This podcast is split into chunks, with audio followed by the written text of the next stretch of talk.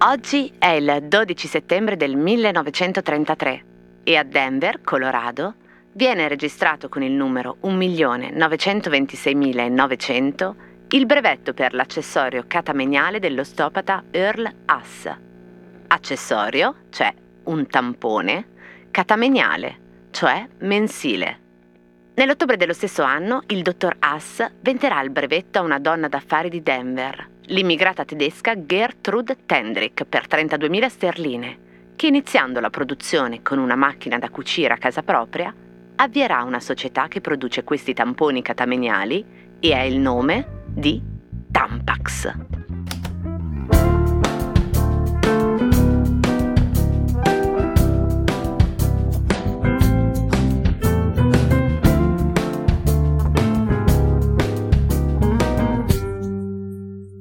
Cosa c'entra l'assorbente interno con la povertà?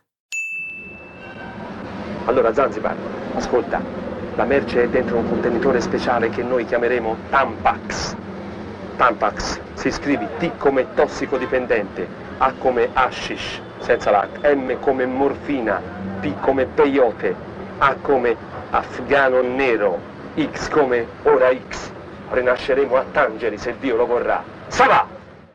La puntata di Cosa c'entra di oggi teoricamente interessa solo un quarto della popolazione mondiale in questo momento, non un mezzo perché la popolazione femminile è fatta anche da bambine prima del menarca e donne in menopausa. E aggiungo, purtroppo interessa solo un quarto della popolazione. Ma nonostante questo, cioè nonostante si tratti di un mercato che non si è evoluto tantissimo, pur interessando addirittura un quarto della popolazione mondiale, vedi come cambia quando cambia il punto di vista, ha una storia per forza di cose antichissima che non si può sintetizzare in dieci minuti.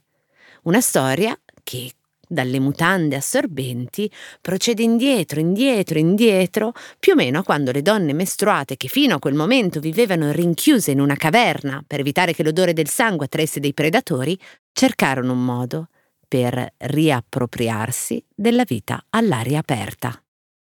È una storia che passa attraverso mortificazioni e colpi di genio, invenzioni non sempre riconosciute alle donne, malattie, infezioni, abiti rossi per mascherare le macchie di sangue e grembiuli umilianti. Concentriamoci qui sull'assorbente interno, che non ha una storia meno antica, cominciando a quanto pare da Cleopatra, che pare avesse inaugurato ufficialmente, perché in maniera sotterranea c'è da pensare che fosse già una pratica in uso e che poi lei ufficializzò, l'usanza di infilarsi in vagina dei fogli arrotolati di papiro e di lino.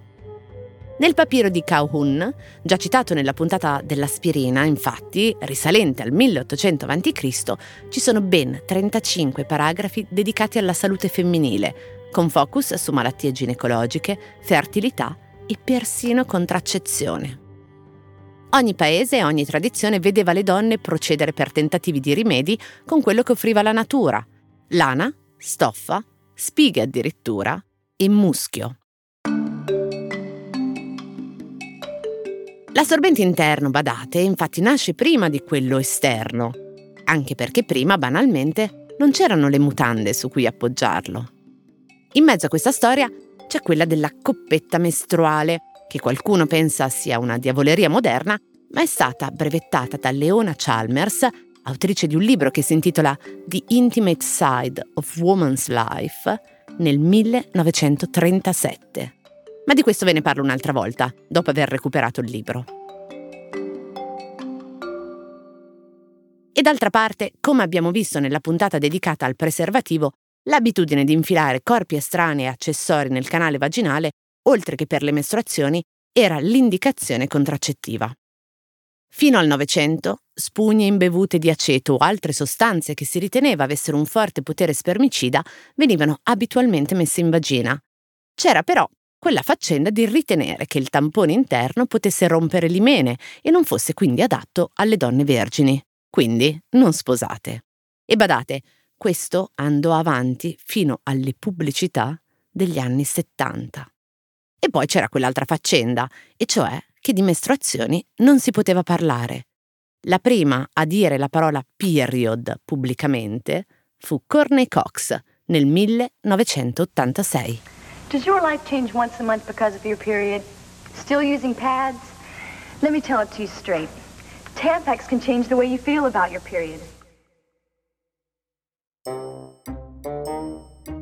Una buona fetta di persone pensa ancora che non sia cosa buona parlarne, o si scandalizza se una donna estrae un assorbente durante una cena per andare in bagno a cambiarselo. Ci sono uomini che non hanno mai visto come è fatto un assorbente, non l'hanno mai visto se non in pubblicità con il liquido blu sopra.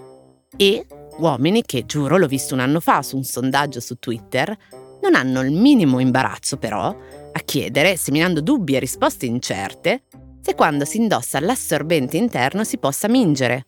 Chissà in quale orifizio pensano che vada messo. Ecco, questa puntata è dedicata a loro. Quindi veniamo alla nostra storia. So che sembra incredibile, ma anche l'assorbente nasce in guerra e in particolare negli ospedali dove per curare le ferite dei soldati serve qualcosa di più igienico e veloce da cambiare delle bende di cotone che ogni volta vanno lavate e fatte asciugare e non sono mai del tutto pulite. Quindi le aziende iniziano a produrre un tipo di cellulosa assorbente usa e getta e poi qualcuno, anzi no, qualcuna, le infermiere, iniziano a provare questa soluzione su se stesse durante il ciclo mestruale e scoprono che funziona assai bene. Ora, per ottenere un brevetto, come quello che fece Earl Haas da cui siamo partiti nella puntata di oggi, non basta prendere una consuetudine e depositarla a un ufficio. Bisogna provare almeno a metterci qualcosa di nuovo e diverso, una piccola miglioria, un passaggio di innovazione. E quale fu la soluzione di Earl Haas?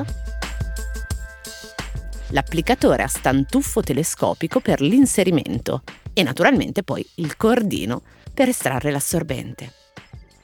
Che l'applicatore, molto intelligente per la questione igienica, sia però un gigantesco problema ambientale, che si somma al problema ambientale legato alla produzione degli assorbenti che consumano una quantità d'acqua incredibile, perché di fatto l'applicatore di cartone o di plastica o di bioplastica comunque non potete gettarlo nel VC, lo si evidenzierà con più coscienza ambientalista solo qualche decennio dopo.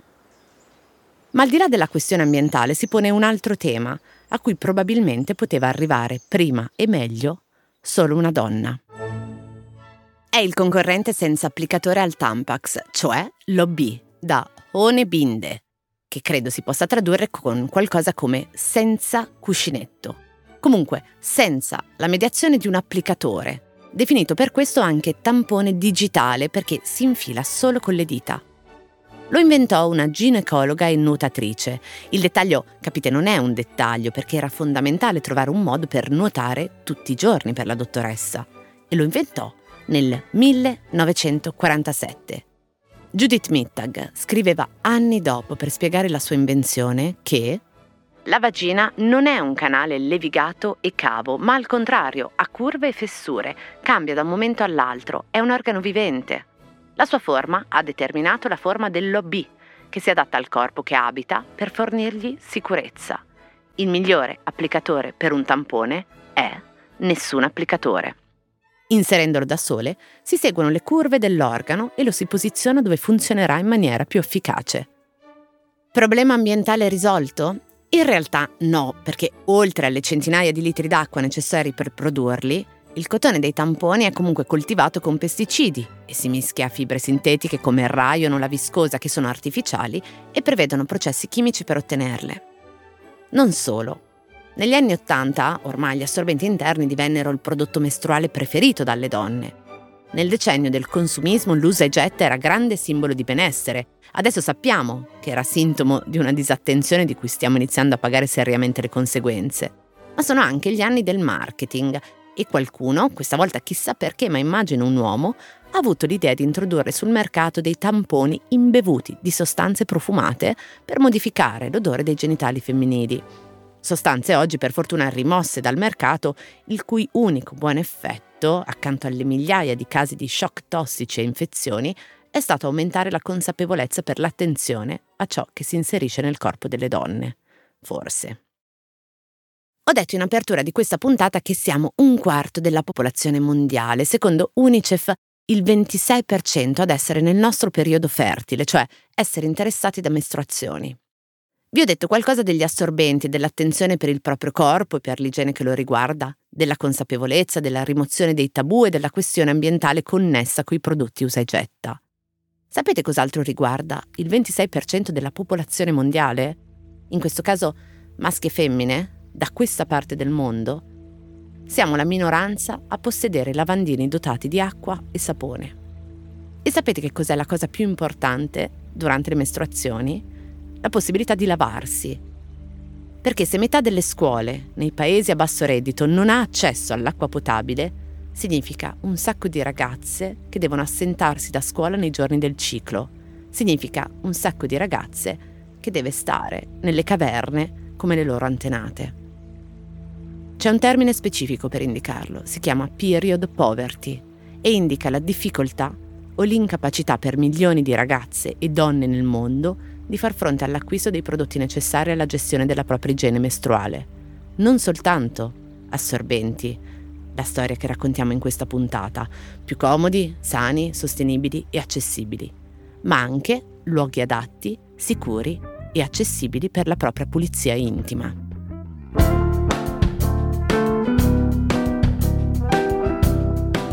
Cose arrivate da vari luoghi, epoche e situazioni.